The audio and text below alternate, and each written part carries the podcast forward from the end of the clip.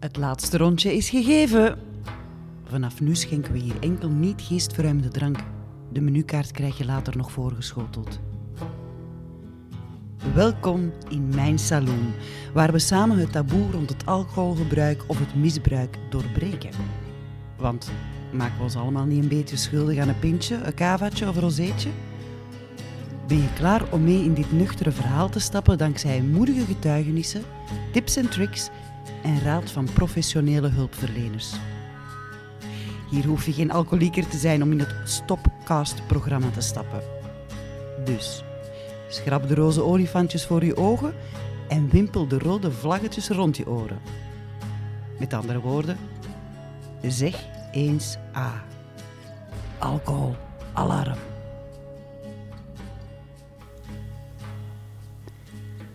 Elk vogeltje zingt zoals hij gebekt is. En in de outro van vorige aflevering daagden we aan de hand van een gedicht van Bukowski uit om op zoek te gaan naar de bluebird die in jou verscholen zat.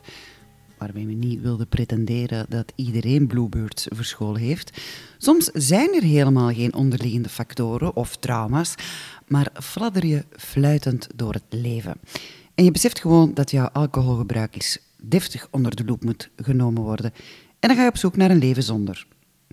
Uiteraard vond ik het dan ook mijn plicht om eens op zoek te gaan naar opnieuw een getuigenis, maar deze keer eentje zonder bluebirds.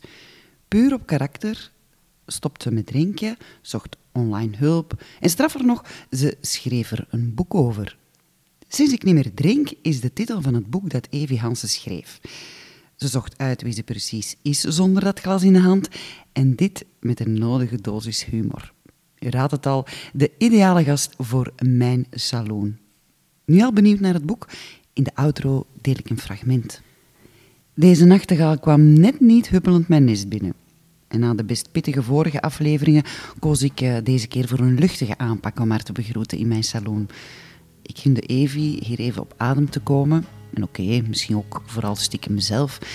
En net zoals het boek geschreven is, ja, chirpten we erop los. En de tijd? Tja, die vloog letterlijk voorbij. Luister, vink jij mee?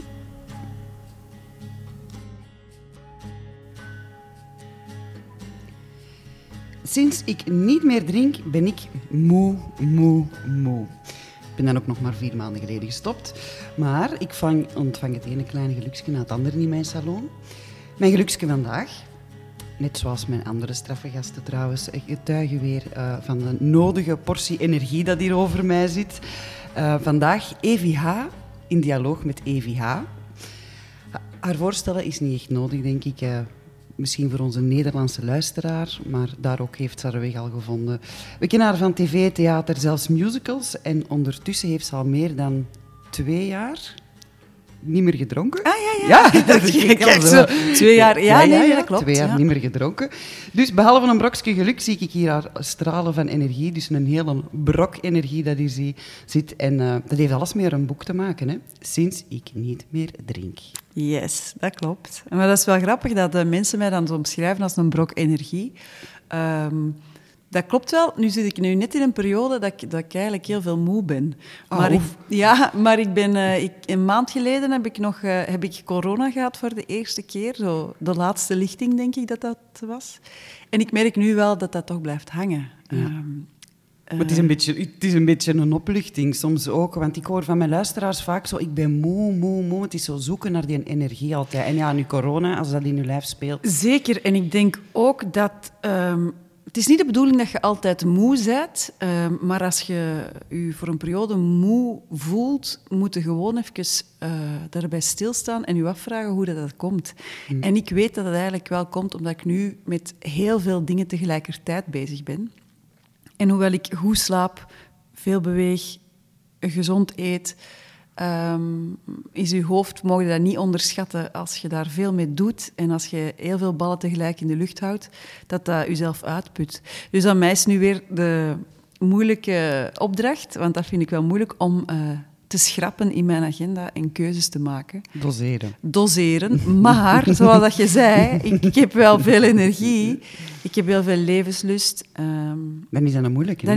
Dan is dat moeilijk, maar dat is wel nodig, ja. Maar bon, dat doen we vanaf morgen dan. Ja, voilà, je zit hier, dus dat is belangrijk voor mij. Allee, voor mij niet alleen, voor de luisteraars, want die zijn natuurlijk ook benieuwd naar uw boek. Wat ik zo frappant vond, en dat hebben we dan niet gelijk, jij bent gestopt met drinken tijdens de lockdown. Bij mij is mijn probleem toen begonnen. En ik kan me voorstellen, als ik las... Dat ineens verlengd wordt, dat je niet mocht drinken. Ik voelde het van, oh shit, ik moet langer stoppen met drinken, want mijn uitgeverij, die periode heb je ook mee. Maar vertel er eens over. Ja, dus mijn idee was om een jaar niet te drinken. Dat was heel duidelijk, dat was een projectje voor mij. Ja. En ik dacht, als ik een jaar niet drink, dan kan ik na dat jaar zeggen... Ik heb een jaar niet gedronken, heel belangrijk. En ik was daar ook nog wel vrij cynisch ingestapt, want ik dacht dat ik na dat jaar wel zou kunnen zeggen... Het is goed voor uw gezondheid, maar alcohol kleurt toch wel het leven en is toch wel essentieel om gelukkig te zijn. Zoiets. En ik was 9 maanden gestopt met drinken, zoiets. En dus ik zat... Ik zag de eindmeet al in zicht. Hè. Ik moest nog maar een paar maanden volmaken. Het was oktober of zo. Ik moest nog een paar maanden volhouden. En dan kon ik opnieuw gewoon leven. Hè, met een glaasje cava en champagne. En ik ging toen met mijn uitgever eten. En die... die stelde mij voor... Ja, maar Evi... Je bent nu goed bezig, maar als je nu eens 500 dagen niet drinkt... En ik dacht, wacht... Dat was niet de afspraak. Nee, dat was niet de afspraak. En vooral, ik wist van mezelf... Ik ga dat jaar vol krijgen zonder drank op wilskracht. Dat is gewoon nog even tanden bijten. Maar ik besefte ook... Dat wil dat zeggen dat ik nog eens 3 maanden langer moet doen. Dus dat wil ook zeggen dat in plaats van dat ik nu bijna... aan het einde ben, dat ik nu net over de helft zit. Dus dat ik nog eens deze saaie periode door moet. En ik had zin om te zeggen, ik dacht het niet. Maar ik had daar natuurlijk zelf ook wel eens... Ja, dat was wel zoiets gepasseerd in mijn hoofd, maar ik had dat vlug weggestopt. Van, ik voelde wel, oké, ik ben nu 9 maanden of 10 maanden gestopt. Dat gaat. Bij mij was het ook een kwestie van... Gewoon geen alcohol drinken. Het is niet dat ik de flessen wijn moest verstoppen of dat ik niet zou aankomen. Zo erg was het bij mij niet. Maar ik voelde ook wel alle voordelen, fysiek en mentaal, van het stoppen met alcohol. Maar toch voor mezelf nog eens die grens verleggen met nog eens een tijd niet te drinken... Dat zag ik eigenlijk niet zitten. En juist dat besef, dat ik dat niet zag zitten, ondanks dat ik op die 10 maanden alcoholvrij al voelde wat de voordelen waren, dat was voor mij wel een momentje dat ik dacht, oh, hoe belangrijk is alcohol voor mij? Toen pas ben ik echt in mezelf beginnen graven en ben ik echt met mezelf aan de slag gegaan en ben ik echt gaan zoeken en mezelf afgevraagd, hoe komt het dat ik mij geen leven zonder alcohol kan voorstellen? Hoe komt het dat ik vind dat alcohol een deeltje van mijn identiteit is? Hoe komt het dat als ik nog maar overweeg om te stoppen met drinken, dat ik meteen denk, maar wat gaan de mensen wel niet van mij vinden? Wat gaan mijn vrienden van mij vinden? Hoe gek is dat? En dat vond ik zo confronterend dat ik wist dat het een zeer goed idee zou zijn... als ik 500 dagen niet zou drinken. Het mooie is wel... Ik heb altijd afgeteld na dat ene jaar. Maar die 500 dagen, dat heb ik zelfs niet echt... Ik weet zelfs de datum niet wanneer dat dan 500 dagen was. Dat was dan ergens in mei of zo. Ja. En dat is gewoon geruisloos gegaan. En toen wist ik wel van... dat was al in februari, maart... voelde ik van, ik ben niet meer aan het tellen... En ik ben ook niet van plan om nog te drinken. En dan pas ontdekte ik de echte vrijheid van niet drinken. Als het niet meer... Als het gewoon een lifestyle, een levensstijl is geworden. En niet elke dag die keuze. Ja, en ik hoorde ook het woord nu uit die mooie uitleg dat je geeft. Sorry dat ik dat eruit haal, maar dat is wat ook heel vaak terugkomt. Dat is saai. Dat gevoel van saai zijn. Dat is ook zo, hè? Ja, dat... ik ontken dat ook niet. Nee. Maar dat gevoel is helemaal weg. Of komt dat nog? Als je blijft focussen op het genot dat alcohol brengt, wat dat ook is, want dat is dan drugs. Dus ik ik herken dat ook. En ik snap ook heel goed... Ik heb het zelf lang genoeg gedaan. Waarom alcohol zo fijn is en zo leuk is. Dat is een quick fix. Dat maakt een saai feestje 2 glasjes wijn en dat is tof. Ja. Een doordeweekse lunch, 2 glasjes wijn en dat is fantastisch. Dus het doet zijn werk, alcohol. Als je blijft focussen van ik wil dat gevoel blijven houden... Ja, dan is het allemaal saai, want je verdooft je eigen niet meer. Dus je moet dat eigenlijk gewoon wel laten passeren en daaraan wennen dat die roes zo snel, op dat moment, nooit meer zal kunnen opgewekt worden. Maar uw vriend bijvoorbeeld drinkt nog wel. Ja. Dat is al geen gemakkelijk. Allee, ik heb nu het geluk dat mijn man niet drinkt en op restaurant... En dat stoort mij ook niet, maar ook die roes... Bijvoorbeeld, niet rond de pot draaien, ook naar seks toe bijvoorbeeld. Ja. Je wordt zo gewoon, een glaasje wijn, ben ik in de mood, we dat wel zeggen. Dat is ook even zoeken, hè? Dat is absoluut zoeken, absoluut zoeken. Nu, mijn vriend, die drinkt nog wel, dat heeft mij nooit gestoord, omdat dat ook mijn ding was. Dat heeft mij echt nooit gestoord. Ik moet wel zeggen, als ik dan uitging eten met mensen die ook niet dronken, dan merkte ik wel dat ik minder daarmee bezig was. Dus onbewust is dat wel iets, maar ik vind ook... Ja, we leven in een wereld waar er wordt gedronken. Dus als je verwacht van je omgeving dat ze niet drinken... Ja, iedereen is daar vrij in, hè? Dat vind ik ook, ja. Maar inderdaad, het romantische...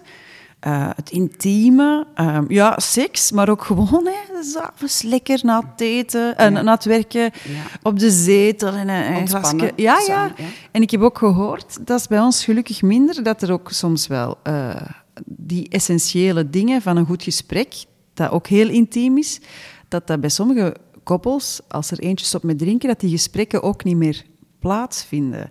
En dat dat ook wel een gemis is, echt een onderdeel van uw relatie. Weet je? Als je pas kunt babbelen na 2 glazen wijn op, dat valt weg. En jij babbelt niet meer over wat jij voelt. Dat is niet goed, hè? Nee, dat is niet goed. Dus en in dat opzicht kunnen zeggen, als alcohol ontspant en je hebt daar voor de rest geen last van, doe vooral allemaal wat je wilt doen, hè? Ja. Ik ben ook niet zo'n goeroe die zegt, de ene mag drinken, de andere niet. Mijn partner wel. Dat is een keuze dat je zelf maakt. Want die druk soms ook van... Ja, mijn moeder heeft nu al... Ja, en binnen 6 maanden, dat is mij dan aan... Ja, jij gaat niet meer drinken. Ja, als je zo tegen mij gaat beginnen, dat gaat niet marcheren. Hè? Dat gaat absoluut niet marcheren. Zeg, en als je die een boek... ze beginnen schrijven, was dat echt van... Ik schrijf die voor mezelf, of had onmiddellijk het gevoel... Ik moet hier iets mee, want ik ben toch niet de enige... die zich daar zo over voelt. Ik schrijf sowieso... ik heb het nu in mijn vulpen in mijn handtas is er nog de getuige van. Voilà. Ik heb sowieso altijd mijn dagboek bij. Ik schrijf heel regelmatig in mijn dagboek. Dus het idee van...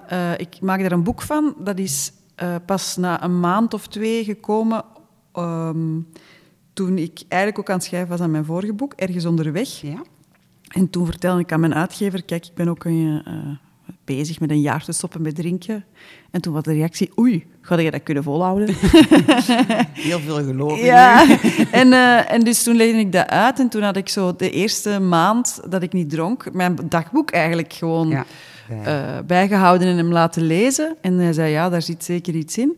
En dan ben ik gewoon blijven verder schrijven. Werkt maar wel ook heel therapeutisch. Zeker. En ik heb ook...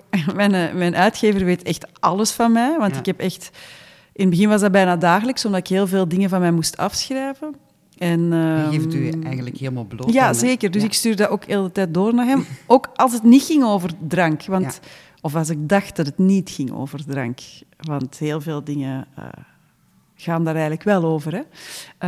Zonder dat je jezelf daarvan bewust bent, totdat je stopt. En dus op die manier... schreef ik dat van mij af, stuurde ik dat door. En dan zo na een half jaar kreeg ik feedback van... Kijk, deze zijn de thema's dat je vaak aanhaalt. En toen, denk ik na een half jaar, dat ik echt wel veel bewuster was van... Oké, nu ben ik naast mijn eigen therapie en mijn eigen dagboek... ben ik nu aan het schrijven, gaat dit boek ook verschijnen? Mm-hmm. Dat was ook een stok achter de deur. Dus ook als ik nu mensen... Ik heb het eigenlijk in mijn eentje gedaan. Ik heb mijn vrienden daar eigenlijk niet op de hoogte gebracht van mijn struggles. Pas toen dat zij het boek lazen, zeiden ze van... Ik wist niet dat dat zo moeilijk was. Jij stopte zo met drinken en jij deed alsof het niks was. Dus nu zeg ik ook vaak tegen mensen van... Als je stopt met drinken, vertel dat gewoon. Ja. En zoek, zoals dat je een sportmaatje hebt, misschien ook een... ik stop met drinken... Ja, want je hebt ook zo een WhatsApp-groepje op een bepaald moment opgericht. Ja, maar dat was vroeger. Ja, dat was vroeger.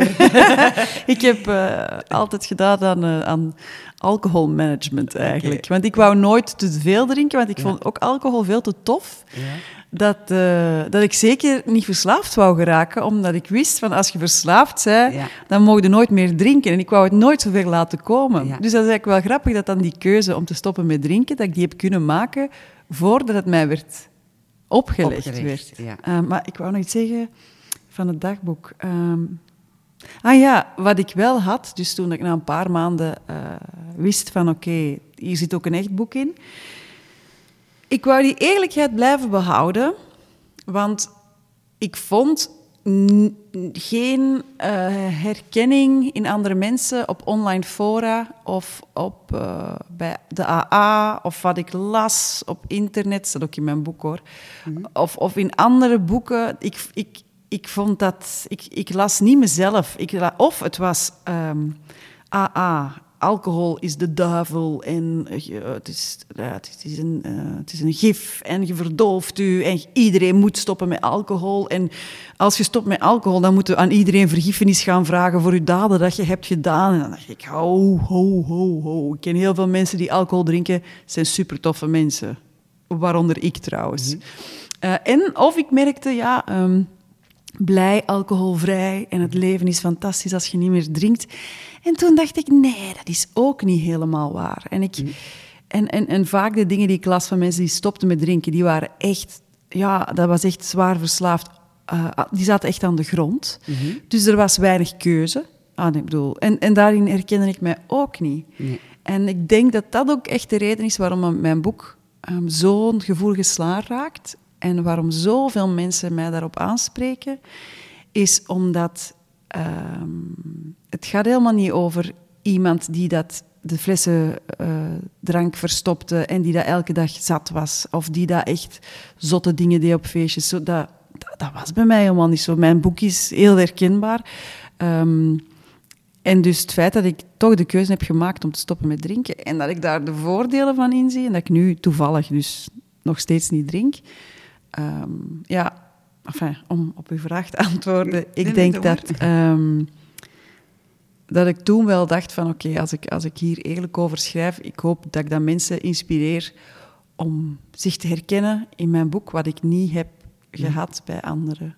Ik vind dat mooi dat je dat zo aanhaalt, want het is inderdaad... we weten het is in alle lagen van de bevolking... maar het is ook in verschillende gradaties. Ik ben zelf ook al naar de AA geweest... En inderdaad, ik snap wat jij zegt. Ik was de eerste keer ook zo'n beetje in shock. Zo van, wat gaan we hier lezen? Maar ik heb dat allemaal kunnen nuanceren. Ik ben ook op onderzoek geweest wat die 12 stappen zijn. Maar er was er ook een dame die zei... Want soms zijn het ook onderliggende factoren, trauma's of weet ik veel, waar je dan op onderzoek naartoe gaat. Maar er was er ook een dame, die is jammer genoeg niet teruggekomen. Ze zal haar weg misschien in uw boek teruggevonden hebben. Want dat vind ik het mooie aan mijn gasten. Ze zijn zo verscheiden en hun problematiek is zo... een mooie verscheidenheid.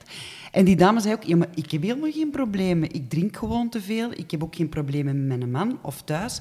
En dat vind ik het fantastische aan uw boek, die herkenbaarheid. Want daar zit ook een hele hoop op te wachten van, ik moet niet die stappen en die nazorg niet nodig. Voor sommigen is dat wel, maar dat hangt natuurlijk van persoon tot persoon af. En wat ik vooral tof vond aan mijn boek, is een humor erin.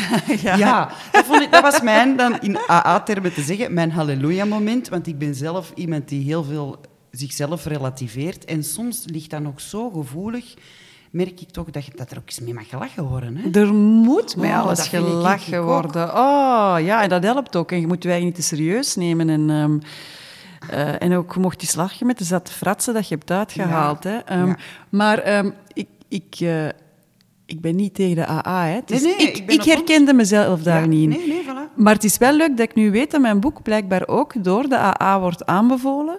omdat mensen zo struggelen met dat saai zijn. Ja. En ook met het feit van... je hoeft niet een trauma te hebben. Want dat was bij mij ook... daar ben ik ook op onderzoek uitgegaan van... wat is het dan? Wat is het dan? En... Bij mij is het gewoon, ik had een heel positief beeld van alcohol altijd. Ja. En met mijn broers, en ik was one of the guys. En, ja.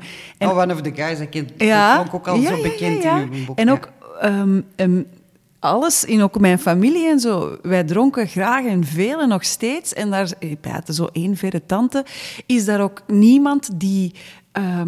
Een probleem heeft dat zijn gezin eronder leidt, of dat zijn gezondheid eronder leidt, of dat zijn beroep eronder leidt. Gewoon goede, genietende Vlamingen, zou ik maar zeggen. Ja.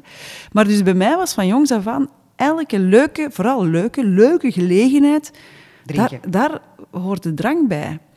Dus dat is ook wel interessant om daar dan achter te komen. Dat je denkt van, daarom is het voor mij natuurlijk zo moeilijk om te stoppen. Het is niet zo dat ik mijn verdriet moet wegdrinken. Ik moet gewoon leren dat het leven ook de moeite waard is zonder verdoofd te worden. Want ik, en misschien andere mensen niet, maar voor mij heeft alcohol een afremmend effect op mij. Dat wil zeggen, als ik heb gedronken, is het allemaal tof. De volgende dag word ik wakker en ik heb niet zozeer fysiek een kater, wat ik nou ook had, maar vooral mentaal. Ja. Ik had dipjes, ik voelde mij slecht, ik voelde mij schuldig over mezelf. En de blackouts. Oh. Blackouts, heel vervelend. Liefst. Ook al had ik blijkbaar niks gek gedaan. Gelukkig. Gelukkig. Maar dus... Dat knaagt, hè? Dat knaagt, maar sommige mensen, heb ik ook geleerd, hebben daar totaal geen last van en hebben helemaal geen schuldgevoel. En hebben wel, zeggen, ik heb fysiek wel een kater, maar werkt dat niet zo op hun gemoed. Ja, top voor hen, hè, als je daar geen last van hebt. Maar dat zijn de gevolgen waar er te weinig, vind ik, op gewezen wordt als het gaat over alcohol. Over sigaretten, over alle mogelijke drugs ben ik in de middelbare school heel goed over opgeleid dat dat gevaarlijk was en dat je dat niet mocht doen, oké. Maar over alcohol was het gewoon, als je te veel drinkt, heb je een kater. Niemand heeft mij gezegd, je kunt daar angsten van krijgen, je kunt daar slapeloze nachten, dat is slecht, kanker wordt niet gezegd, maar dan heb ik het nog lichamelijk maar puur van, je krijgt daar stress van, je wordt daar oververmoeid van, je kunt daar eczema van krijgen, je kunt daar angsten van krijgen, wordt daar onzeker van, je vindt dat je zelf niet meer productief bent, dat is allemaal niet, dat wordt nooit verteld. Terwijl dat echt wel de gevolgen zijn. Want angsten, ik had op een duur paniekaanvallen. Ja. Had jij dat ook? Ja, 's nachts, hè? Ah, 's nachts, dat was niet te doen. Ja. Ik werd wakker, helemaal... Ik had dat nooit in mijn leven gehad. En dat was voor mij een alarmbel van, dit is niet oké. En ik dacht ook dat het een beetje was door de lockdown, te veel opsluiten. Maar hoe langer ik erover nadenk, heeft die alcohol daar een grote rol in gespeeld, hè? Want ik dacht ook dat ik veel beter sliep. Oh, we drinken nog eentje om af te sluiten. Of een limoncello voor het slapen gaan. Maar nu, ik raak gewoon niet uit mijn bed. Ik hoor zelfs de wekker niet meer. Dus ik moet daar nog door die fase. Hè. Ik ben nog maar een beginner. Ja. Maar dat is wel interessant dat je dat zegt, hoor. Want dat staat ook in mijn boek. Ja, ik heb hem geschreven tijdens de lockdown. Dat wist ik niet op voorhand. En op een moment word ik ook wakker van een paniekaanval. En ik denk, ik heb gisteravond gedronken. En toen bedacht ik, nee, ik heb helemaal niet gedronken. Al een half jaar niet. Dus ik heb echt een paniekaanval door... de lockdown. Maar dat is wel een geruststelling, dat dus komt door iets waar je dus je vinger op kunt leggen. Mm-hmm. En dat het niet is door alcohol en dat je niet weet dat het door alcohol komt. Mm. Dus dat vind ik een hele mooie, als alcohol wegvalt. Natuurlijk voel ik mij, zoals ik daar straks ook zei, soms moe. Of zit ik met stress in mijn lichaam. Nu kan ik niet meer zeggen dat dat komt door, maar ik heb misschien wat te veel gedronken of zo. Nu weet ik, oké, dat is iets... Maar... anders, hè. Je hebt die alcohol al weggenomen, dus dat pakt een grote stress weg. Een grote stress weg, dus nu weet ik van aan wat ligt het. En ik ga het ook niet wegdrinken, dus ik ga het niet verdoven, dus ik kan het maar beter aanpakken. Ja, aanpakken. Dat is wel... Heb je zo zelf nog andere dingen van jezelf zo ontdekt, dat je zei, dat zijn toch nog... kenmerken van mezelf die ik niet wist dat ik die had? Ik ben ondernemender geworden. Ja. Ik heb ook veel meer energie. En ik had al energie, maar... pas op, dat is nu ook een nadeel, merk ik nu. Na 2,5 jaar geen alcohol. Die ideeën blijven maar komen. Echt, hè? Precies mijn hoofd ontploft. Ja. En nu begrijp ik ook beter, als ik dan terugkijk van... 's avonds vroeger, als ik dan thuis kwam, dan dronk ik 1 of 2 glazen rode wijn. Want het is ook niet zo dat ik elke dag een fles dronk. Hè. En dan was dat num, hè. Dan was, en dus, dat hoofd leegmaken. Ja, het hoofd was niet leeg, maar dat werd maar verdoofd. Ja. En dat is nu niet meer. Nee. En dus dan moet ik nu ook weer nieuwe manieren vinden om daarmee om te gaan. En die zijn? Dat weet ik nog niet. En op zoek. Maar je bent bijvoorbeeld veel gaan sporten? Of... Ja, maar dat is ongelooflijk. Ik ben niet veel gaan sporten. Vroeger ging ik 3 keer in de week ofwel zwemmen, baantjes trekken of pilates. Ter compensatie eigenlijk. En door niet meer te drinken doe ik dat veel minder opgelegd. Maar beweeg ik veel meer. Pak ik dus veel meer de fiets, doe ik alles te voet. Ga ik na het eten nog even wandelen, een paar kilometer. Ja, merk ik ook dat, zoals klusjes in het huis... Ja. Klusjes, enfin, het huishouden gewoon doen. Dat dat mij veel makkelijker afgaat, omdat ik het gewoon doe. Dus ik las ook, en ik hoorde ook in heel veel podcasts... en ik las in heel veel boeken over stoppen met drinken... dat mensen inderdaad sportiever worden... of zin hebben om te bewegen. En dat is ook een feit. Dat is ook zo. Moet hem nog wat zoeken. Ja, heb je dat nog niet? Nog niet. Dat komt nog, hè? Ja, want hoe lang is dat nu? Ja, nog maar 3-4 maanden. Ja, dat is toch al goed, hè? Ja, er is beginnen. Dat gaat nu wel komen. Nu stilletjes aan gaat dat voelen veranderen. Ja. Door tijd. Nu wat meer bewegen. Ja, maar dat gaat wel vanzelf gaan. Zeg, en heb je ook soms... want veel mensen vallen van de één verslaving, ik noem het nu heel zwaar, één verslaving in de ander... Ga je bijvoorbeeld meer shoppen of jezelf belonen op andere vlakken? Nee, het was moeilijk natuurlijk, omdat ik de eerste maanden zat ik in de lockdown. Dus ik kon ook niet gaan shoppen, want de winkels waren dicht. Ik kon ook eigenlijk nergens naartoe. Er was ook gewoon niks te doen. Maar ik begon wel meer chocolade te eten. Dat is typisch, die suiker. Dat is... Craving, hè? Echt. Ja, maar dat is dus omdat er in alcohol zo ontzettend...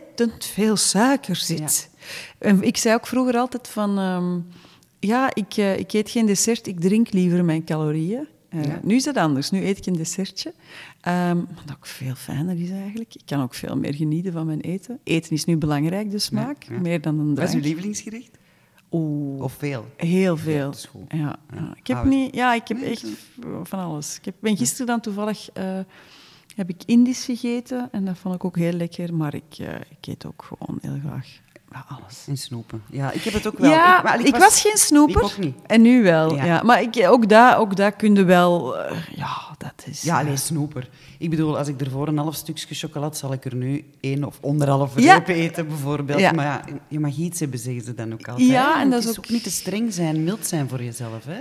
Wat ik vaak zeg, is als je stopt met drinken... laat dat dan het enige zijn. Laat dat het enige zijn en denk niet... Ik ga stoppen met drinken en ik ga dan vanaf dan gezond eten en ik ga dan veel sporten. En ik ga want dat is zoveel. En dus dan, als dat niet lukt, dan zeg je automatisch... Dan koppelde dat stoppen met drinken aan falen. Te veel moetjes. Hè? Terwijl als je gewoon stopt met drinken, dan doet je lijf en je lichaam al zo'n cadeau dat de rest wel vanzelf gaat. Gewoon puur, weet je, je lever... Uw lever kan echt wel een stukje chocolade verwerken, hoor. Na al die alcohol. Nee, maar dat is echt zo. Ja. Dat is echt zo. En uw lichaam krijgt ook echt rust, omdat alcohol is gif. En ik verzin dit niet. Dat is voor de mensen die zeggen, oh, dat is niet waar, dat is gezond. Nee, dat is niet. Zoek nu even allemaal wetenschappelijke artikelen. Elke dokter zal zeggen, alcohol is vergif. En dat is voor niks goed. Nee. Ja, maar in rode wijn zitten antioxidanten... Dat klopt, dat is zoals dat je een handvol blauwe bessen zou eten en dan 3 shotjes tequila. Wat denkt u, dat nog gezond is? Nee. Ik denk het niet.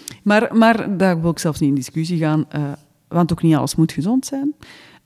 Maar dat is wel zoiets dat ik merk, daar kan ik mij soms, zelden, want ik mediteer, maar het trucje maken is dat als mensen, dan zeg ik ik ben gestopt met drank en... En wat drink ik dan? En dan zeg ik, soms een alcoholvrij pintje. Of, ik vind dat wel lekker. En, in al die dingen zonder alcohol zit zoveel suiker. Dat is toch ook niet gezond? En hoeveel calorieën zitten er dan in dat drankje zonder suiker? En Evi, kan je mij alternatieven aanbieden voor alcohol zonder suiker? En dan denk ik, wacht. Zijn jij gestopt met alcohol voor de suiker of voor de alcohol? Ja. Want weet, in een glas wijn zitten veel suikers. Ja, mensen... Veel diabetespatiënten is ook gewoon van alcohol drinken, hè? Niet van het snoepen. Hè? Ja. Veel mensen halen dat ook. Dus dat is heel hypocriet. Als je dan stopt met alcohol, dat je dan ineens geen een alcoholvrije cocktail wilt drinken, of misschien gewoon eens een frisdrankje wilt drinken. Nee, er zit veel suiker in. Nee. Bij u zat er veel suiker en vergif in. Allee. Ik vond het zo, die zoektocht naar die... Want dat doe ik wel. Je hebt zo twee kampen, zeg ik altijd. Ja. Je hebt zo degene die... Alcoholvrij, we doen het ook. Ik zoek wel die alternatieven. Ja, ik ook. Ik ben... in bieren vind ik... Die doen dat... Heel goed, hè? Ja, vind super. Ik ook. Ja. En dan krijg je... Ja, maar ja, daar zit nog 0,04. Ja, denk ik, oké. Ja, oké. Maar dat is een keuze dat je maakt. Je hebt die twee kampen. Ik vind het heel jammer, want ik genoot heel veel van een glas wijn ook. Mm-hmm. En dat is moeilijk, hè? Oh, ik vind het super moeilijk. Af en toe kom ik het eens tegen. Maar het begint wel... te verbeteren. Maar ik ben daar ook heel erg naar op zoek. En ik probeer ook dingen te delen op mijn social media. Ja. Als ik iets goed vind. Ook op een gewoon toffe manier. Want ik wil ook gewoon...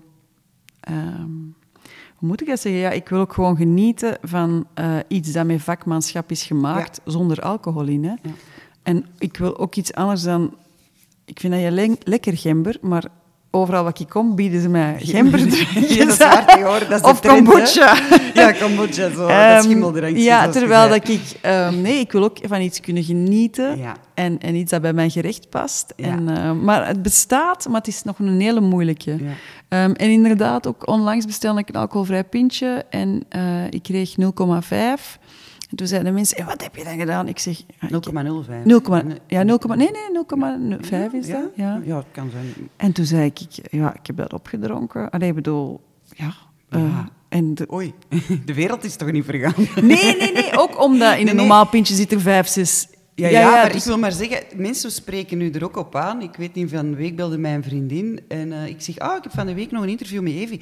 Ja, zeg, ik had gezien op haar social media, stond daar toevallig... een glas wijn. En ik zeg, ik heb het niet gezien. Ja. En ze zei, dat is toch erg dat je tegenwoordig zo moet aan gaan liggen verantwoorden. Dat is gek, hè? Dat is een alcoholvrije wijn, hè? Ja, maar dan denk ik... Ja.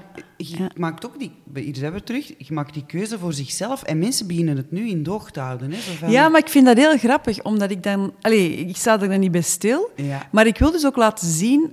Hoe moet ik dat zeggen? Dat je dus ook... alles wat in een wijnglas is, denken mensen... Dat is alcohol. Ja. Hoe je drinkt alcohol. En dan denk ik ook van... Jongens... Maar het glas doet ook veel, hè? Vind je dat niet zo? Absoluut. Maar zelfs ik zit hier koffie te drinken uit een prachtig glas. En dat geeft toch... En ook mag je dan... Merci, hè? Ja. Maar mag je dan alleen maar water drinken? Maar ik vind dat wel grappig dat mensen dan mij daar meteen op aanspreken, omdat ze denken dat ik dan alcohol drink. Want dat wil iets zeggen over hoe dat wij voorgeprogrammeerd zijn. Hè? Ja. En dat... Ik bedoel, als iemand vegetarisch is en die eet iets dat lijkt op vlees, dan denk ik... Nul. Niks, denk je. Dat is toch ook gek, dat je dan een hamburger... En dan zou je elke keer er moeten bijzetten tegen vegetarisch gaan. Dat gebeurt, dat moeten we dus doen, blijkbaar. Ja.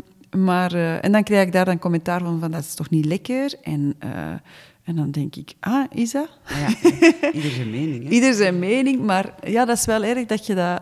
erg dat je dat moet verantwoorden, maar...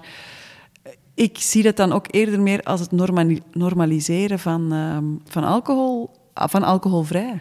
Ja, want ik doe dat bewust. Ja? Als ik op restaurant ga, ik maak er nu een sport van. Ja? En ik daag zo de luisteraars ook altijd uit. Mm-hmm. Als je niks alcoholvrij ziet staan, vraag er gewoon ook eens naar.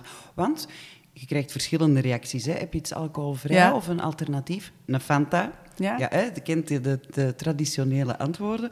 Maar bijvoorbeeld overlaatst ook, fantastisch, ik was op Sint-Annekestrand. Ik zeg, hier staat zo'n Crodinho op. Ik zeg, god, het is van, maar madammeke toch, wij hebben ondertussen uitgebreid gamma, maar dat staat nog niet op de kaart. Dan denk ik zo, maar jullie zijn mee. Ja, ik vraag ook altijd, gisteren in een klein Thais restaurantje, Indisch restaurantje, en ik vroeg van, hebben jullie iets alcoholvrij? Bier of zo? Nee. En toen zei ze, maar als je wilt, kan ik je wel uw mojito virgin maken. Ja, top, hè? En dat was eigenlijk heel lekker. Mm. En dan, het is ook het idee van iets te drinken dat ik niet thuis uit de kraan kan drinken. Voilà, zoiets dat je thuis het gevoel hebt dat je op restaurant... En ook een lekker glasje cava. Voor mij is dat ook echt feestelijk en vind ik dat ook lekker. En het gekke is, je zou bijvoorbeeld alcoholvrij bier kunnen drinken als ontbijt. Dat zou kunnen, maar toch doe je dat niet. Nee. Je zou heel de dag door alcoholvrije kava kunnen drinken, maar toch doe je dat niet. Nee. Want je wilt die smaak toch houden voor iets speciaals. En dat vind ik dan wel fijn, dat je dan merkt van, ah ja. En voor mij is dus een glasje kava, dan, als ik een goeie keer heb koud staan, alcoholvrij, en het is een feestje, is dat ook heel tof. Ah ja, dan doe je dat open en je drinkt mee met de mensen. En soms denk ik, heb ik nu een volledige fles alcoholvrij opgedronken. Ja, alsof dat ik vroeger het niet... Laat ons eerlijk zijn. Ja, maar dan krijg ik die helemaal alleen opgedronken. En dan zit ik daar zo met 4 mensen aan tafel die allemaal een fles wijn op hebben. Ja, want zo gaat dat dan. Hè, ja. En ook iedereen liegt over de hoeveelheid drank. Ja. Dat is, behalve de mensen die echt een heel normaal drankpatroon hebben, die niet. Het zijn er weinigen, maar degene die ik zeg van ik ben gestopt met drinken, en de mensen die dan zeggen, ah ja... Niks. De meestal hebben die... Hè, dat ze niet aan kunnen. Ja. Want dat merk ik ook. Wat ik kan nu ook vragen, je hebt pas tegen je vrienden achteraf verteld. Ik heb nu ook mensen die weten van de podcast, maar die zeggen, ik durf niet luisteren. Ah ja. Gewoon om, denk ik, de confrontatie met zichzelf aan te gaan. Hè. Bij mij was er ook die soberschaamte, hè. Waar dat heel hard leeft, hè. Dat je dus je schaamt omdat je geen alcohol meer drinkt. En dat je dan...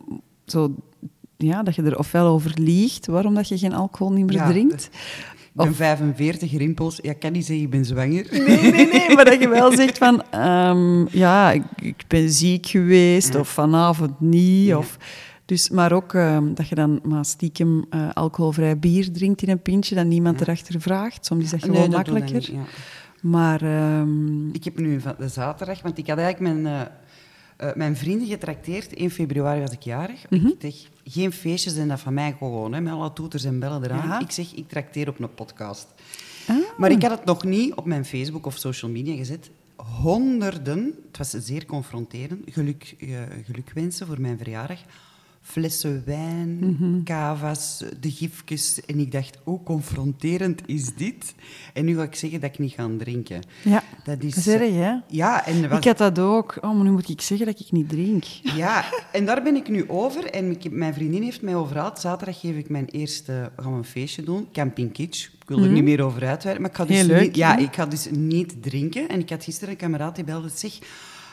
dat feestje voor zaterdag, amai, dat gaan we nog ineens een patat geven, ineens terug drinken. Ik zeg, ik ga niet drinken. Ik had hem al lang niet gehoord. Ik zeg, ik kan niet drinken. En dan is er in een lachbui geschoten. Dat heeft even geduurd. Ik heb die laten lachen. En totdat hij besefte van, ze meent het echt.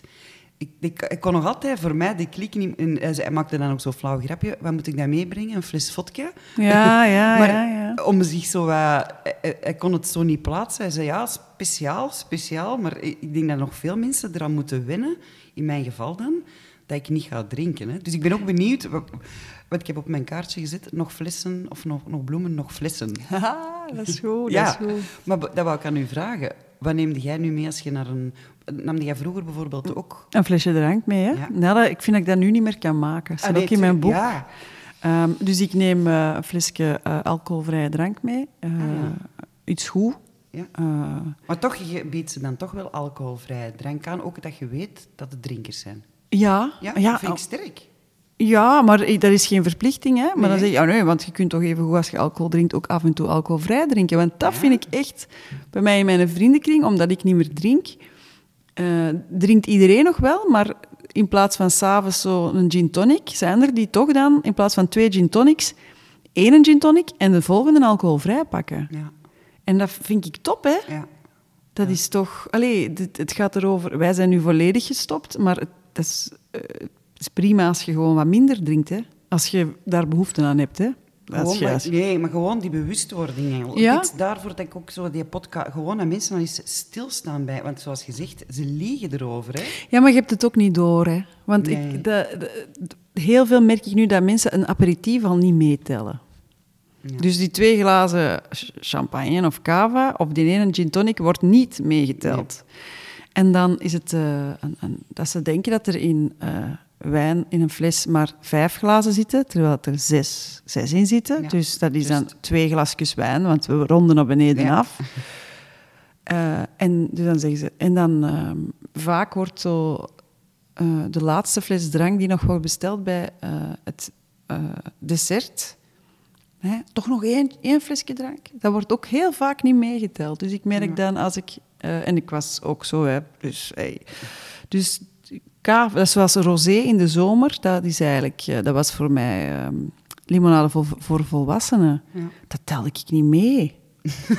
Allee, toch niet echt, hè? Ja, ja. Want ja, een glasje rosé op een dag, dat telde niet mee, hè. Nee. Dus dat is wel grappig om te merken. We zijn aan het tetteren, hè? Ja, we zijn aan het tetteren. Ik heb eigenlijk het uur helemaal niet in de ogen. Ik ga eens kijken. Want, dat vond ik ook naar uw kinderen toe. Mm-hmm. Maar dat vond ik wist het niet, maar af en toe... Ik ben er niet zo'n goede mama in. Probeer ik de social media van mijn dochter mee op te volgen. En ik zeg, scout. Ik zeg, scout. Dat is niet dikwijls, dus die volgen elkaar. En dan, dat is zo heel raar dat je denkt van... dat is goed, die mama drinkt niet. Zo... Ja, maar nu wil ik niet, want dat is ook zoiets. Ik heb dus nog altijd niks tegen alcohol en ik heb nog altijd niks tegen mensen die drinken, want al mijn vrienden drinken nog. Ik ben geen goeroe, hè, maar soms denk ik van... ik was te veel aan het drinken, maar heel geïsoleerd. Ik ben altijd een sociale drinker geweest. Iedereen weet ook altijd vroeger dat ik veel gedronken had, maar nooit problematisch. Mm-hmm. En dan maak ik mij soms toch wel zo... Je begint je over andere dingen zorgen te maken, weet je wel? En naar kinderen toe, ik weet nu wat het probleem is... Je kunt het op tijd, denk ik, afremmen. Mm-hmm. Maar je kunt dat nooit niet afremmen. Ik weet dat niet, want ik maak me echt geen illusies dat mijn kinderen nooit alcohol gaan drinken, hoor. De jongste zegt dat nu wel, hij is 11, denk ik, ja. Maar de oudste, 13, die zegt nu toch wel... Kan ik wel eens wat pintjes drinken, maar niet te veel. En ik vind dat ook totaal geen probleem, hè. Nee. Ik bedoel, als je jong bent, je moet experimenteren, je moet zien waar je grenzen liggen. Ja. Dat is zo, hè. Je moet die keuze zelf maken... Het voordeel vind ik wel dat ik nu wel al een voorbeeld ben van... Je kunt ook heel knettergek zijn en niet drinken. Ja. En dat ik hen heel makkelijk kan uitleggen wat alcohol juist doet. En dat een uitleg die ik graag had gekregen als ik jong was. Want mijn zonen vroegen dan aan mama... Want zij zagen, halleluja, geen verschil tussen de mama die dronk of niet dronk. En ik legde dan uit van ja... uw hersenen maken geluksstofjes. Dat is zo. Hè. Als kind heb je geen behoefte aan alcohol. Dus dan voelde als je met de voetbal een goal maakt... Als het een feestje is, als het zo'n kerstfeest is... Soms zie je die kinderen toch rondlopen en dat je denkt, zijn die zat? Omdat het is leuk. En die geluksstofjes, zeg ik, in je hersenen, daar worden gelukkig van.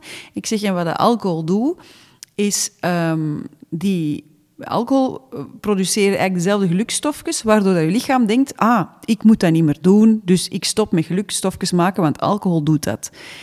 En het jammere is dan dat als je iets leuk doet en je drinkt daar niet bij, dat je ook niet meer zo gelukkig wordt. Ja. Dus het is heel belangrijk dat je zo vaak mogelijk gelukkig bent, zonder dat je daar...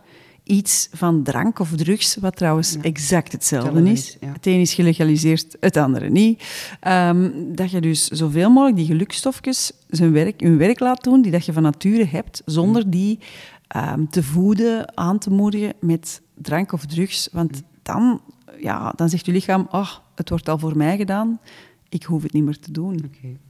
We zijn begonnen met een brokje geluk. Laat ons eindigen met dat brokje geluk hier, die gelukstofjes. Ja? Zeg, dus 1 keer in de maand probeer ik dus een auteur hier bij mij te krijgen. Ik weet niet of je dit boek kent, Reizigers? Nee, het zegt mij heel veel, maar...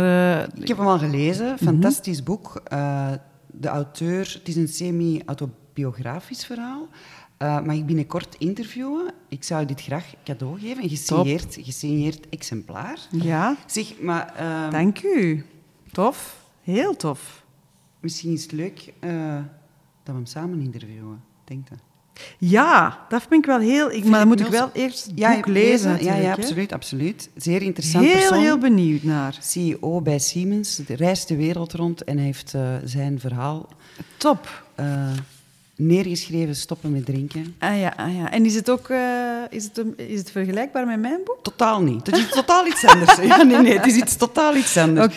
Uw boek was een en al alcoholalarmbel. Hij gaat nog een stapje verder. Okay. Hij gaat in dialoog met een therapeut en vertelt ook zo'n beetje zijn ervaringen als CEO die op reis gaat en...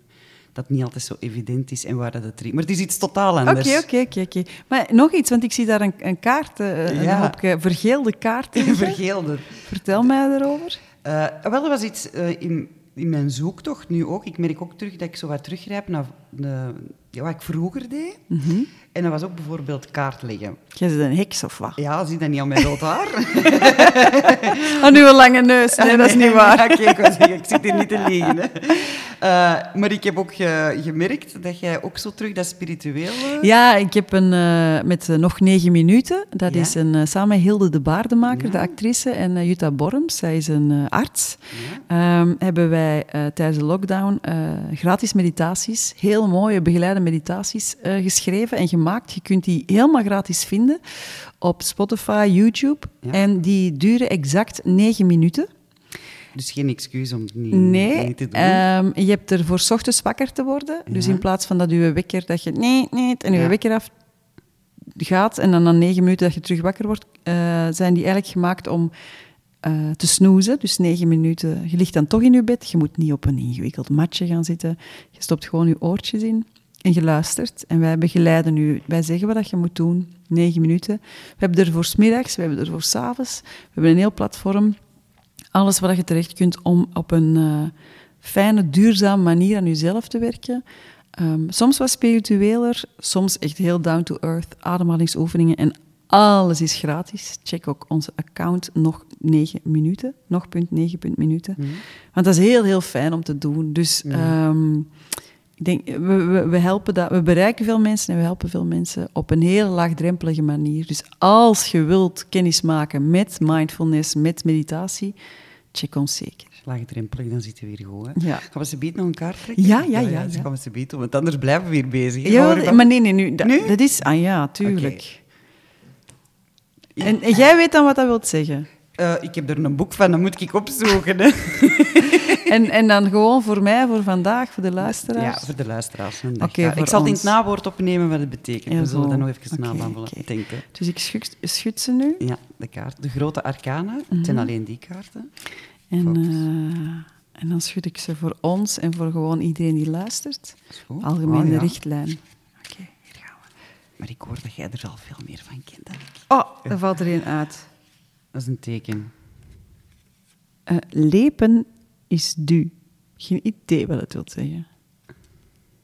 Ze kijkt nu naar mij en ze heeft geen idee.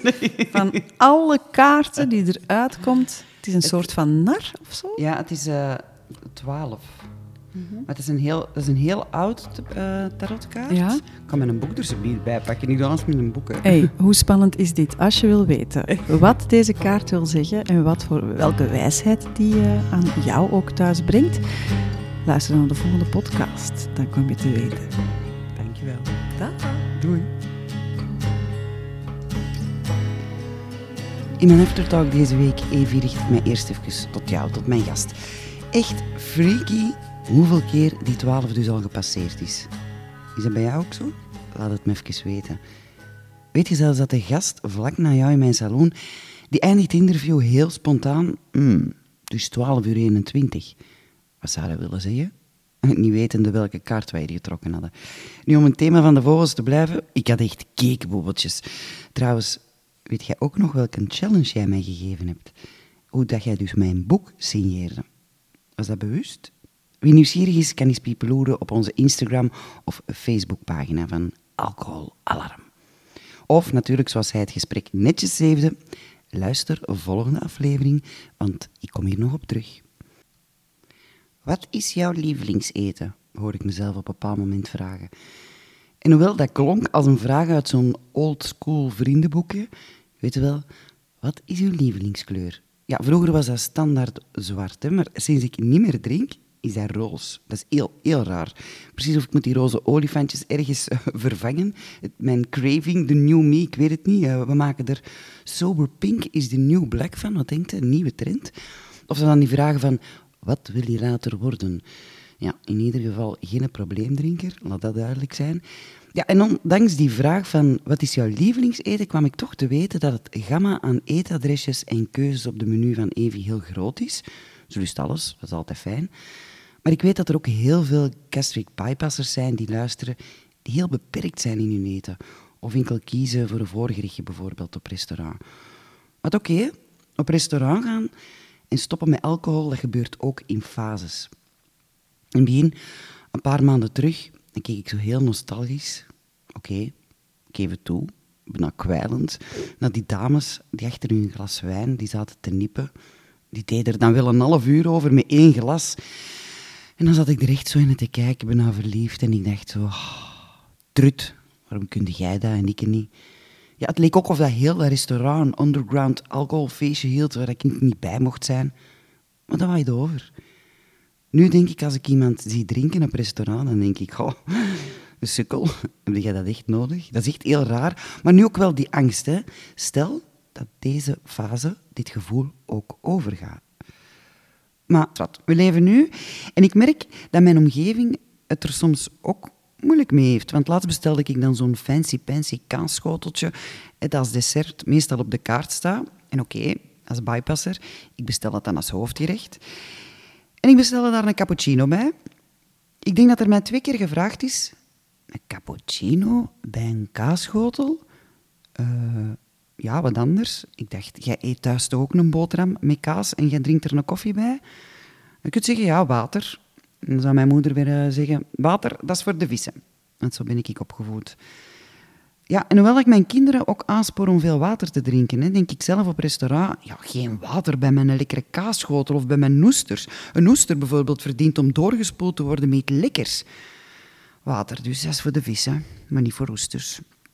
Ja, en soms... Die drankkaarten die zijn zo groot dat de zee diep is, hè?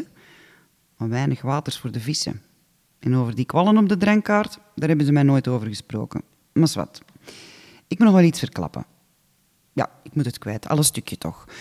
Toen ik het boek van Evi las, meer dan een half jaar geleden, ik heb dat in 1 ruk uitgelezen, dat was echt mijn grote alarmbel. Het was zo herkenbaar, absoluut. Maar zoals gehoorde, Evi is een hele grote krak in zelfzorg. Nu, ik beken, in dat laatste was ik en ben ik, ondanks alle tips die ik zelf aanreik, ben ik nog steeds geen krak. Dus na het lezen van het boek van Evi dacht ik even, stoppen met drinken. Dat gaan we hier even doen, hè. En ja, aansluitend kreeg ik totaal verkeerde hulp aangeboden. Om kort te gaan, mijn Bluebird heeft bij die hulp heel veel eitjes gelegd. Maar dat hele verhaal, dat is voor een andere aflevering. Maar het was wel mijn stap om naar die AA-meeting te gaan.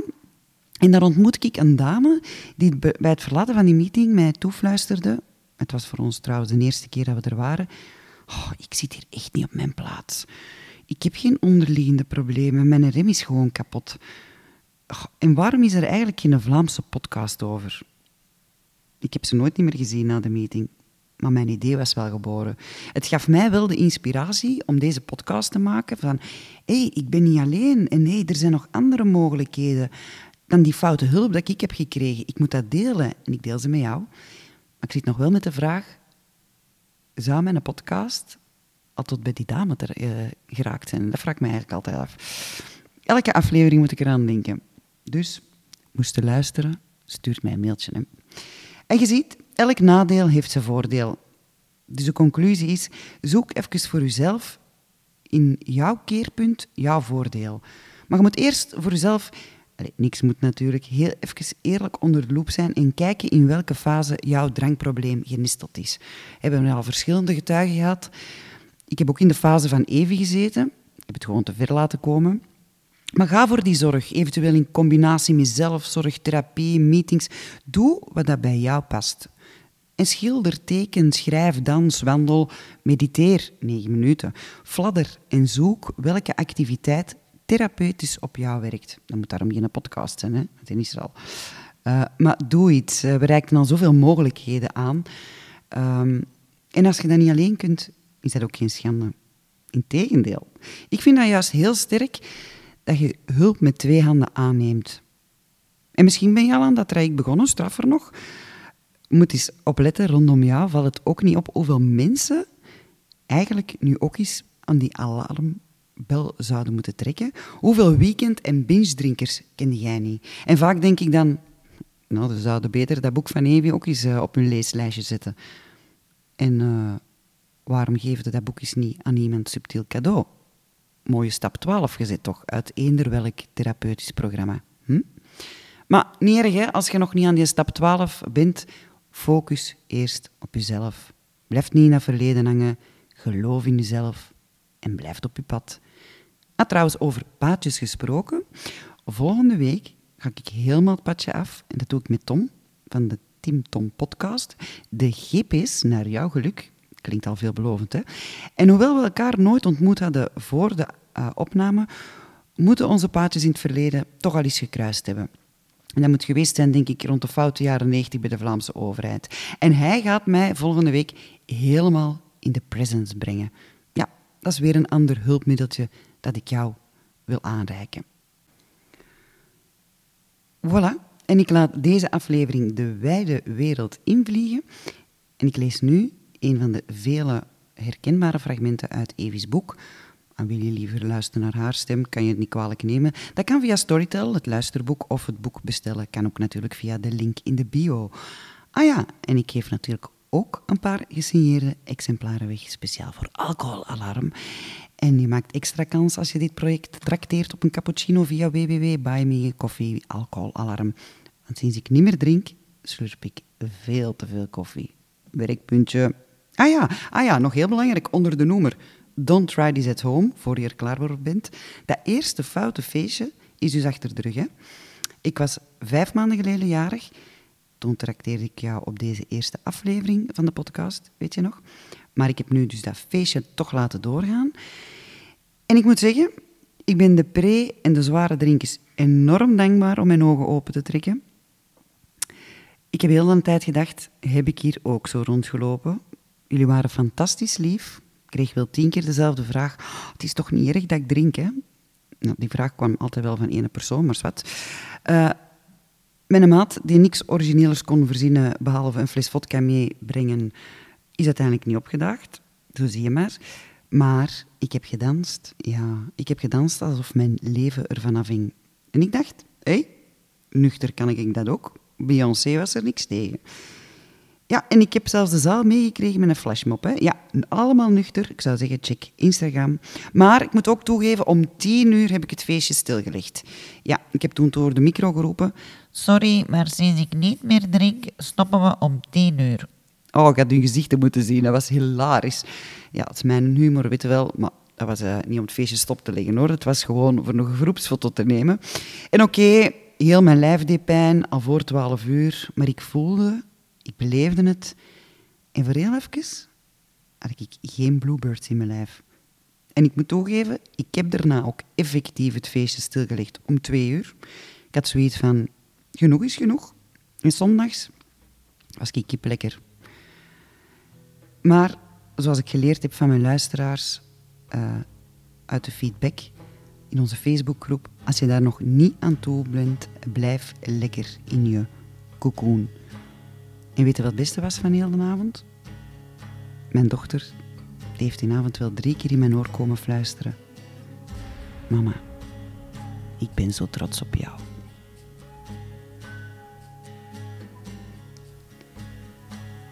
Fragment uit Sinds ik niet meer drink van Evi Hanssen. Je hebt zo van die foute vrienden met wie je je rot amuseert op café en die je graag ziet, maar die je nooit aan je ouders wil voorstellen. Zo'n vriend die je zelden hoort als je hem nodig hebt, maar die er wel eens om plezier mee te maken en die je zorgen doet vergeten. En toevallig heb ik in het echte leven zulke vrienden met wie ik avonden heb beleefd die ik me niet wil herinneren, maar stiekem toch doe. Een combinatie van spanning, schaamte, zielsgeluk, maar ongehoord. Met hen beleefde ik de schoonste avonden, maar ook de meest dramatische. En die vrienden, die zie je na een tijdje niet meer. Omdat ze simpelweg niet meer passen bij je huidige levensstijl. Omdat je merkt dat ze er niet voor je zijn als je echt nodig hebt. En andersom. Dat je elkaar toch niet kan troosten bij de dingen die er echt toe doen. Uiteindelijk wordt zo'n weinig constructieve vriendschap een ballast in je leven. Het kost moeite ze te onderhouden. De diepe dalen van de vriendschap staan niet meer in verhouding tot de fijne momenten. Je groeit uit elkaar, neemt geleidelijk aan of abrupt afscheid. En na een paar jaar stuit je op een oude foto. Een herinnering aan die fantastische tijd die je niet kunt ontkennen. Maar in plaats van je oude vriend opnieuw te contacteren, haal je je schouders op en denkt, heel dankbaar, been there, done that.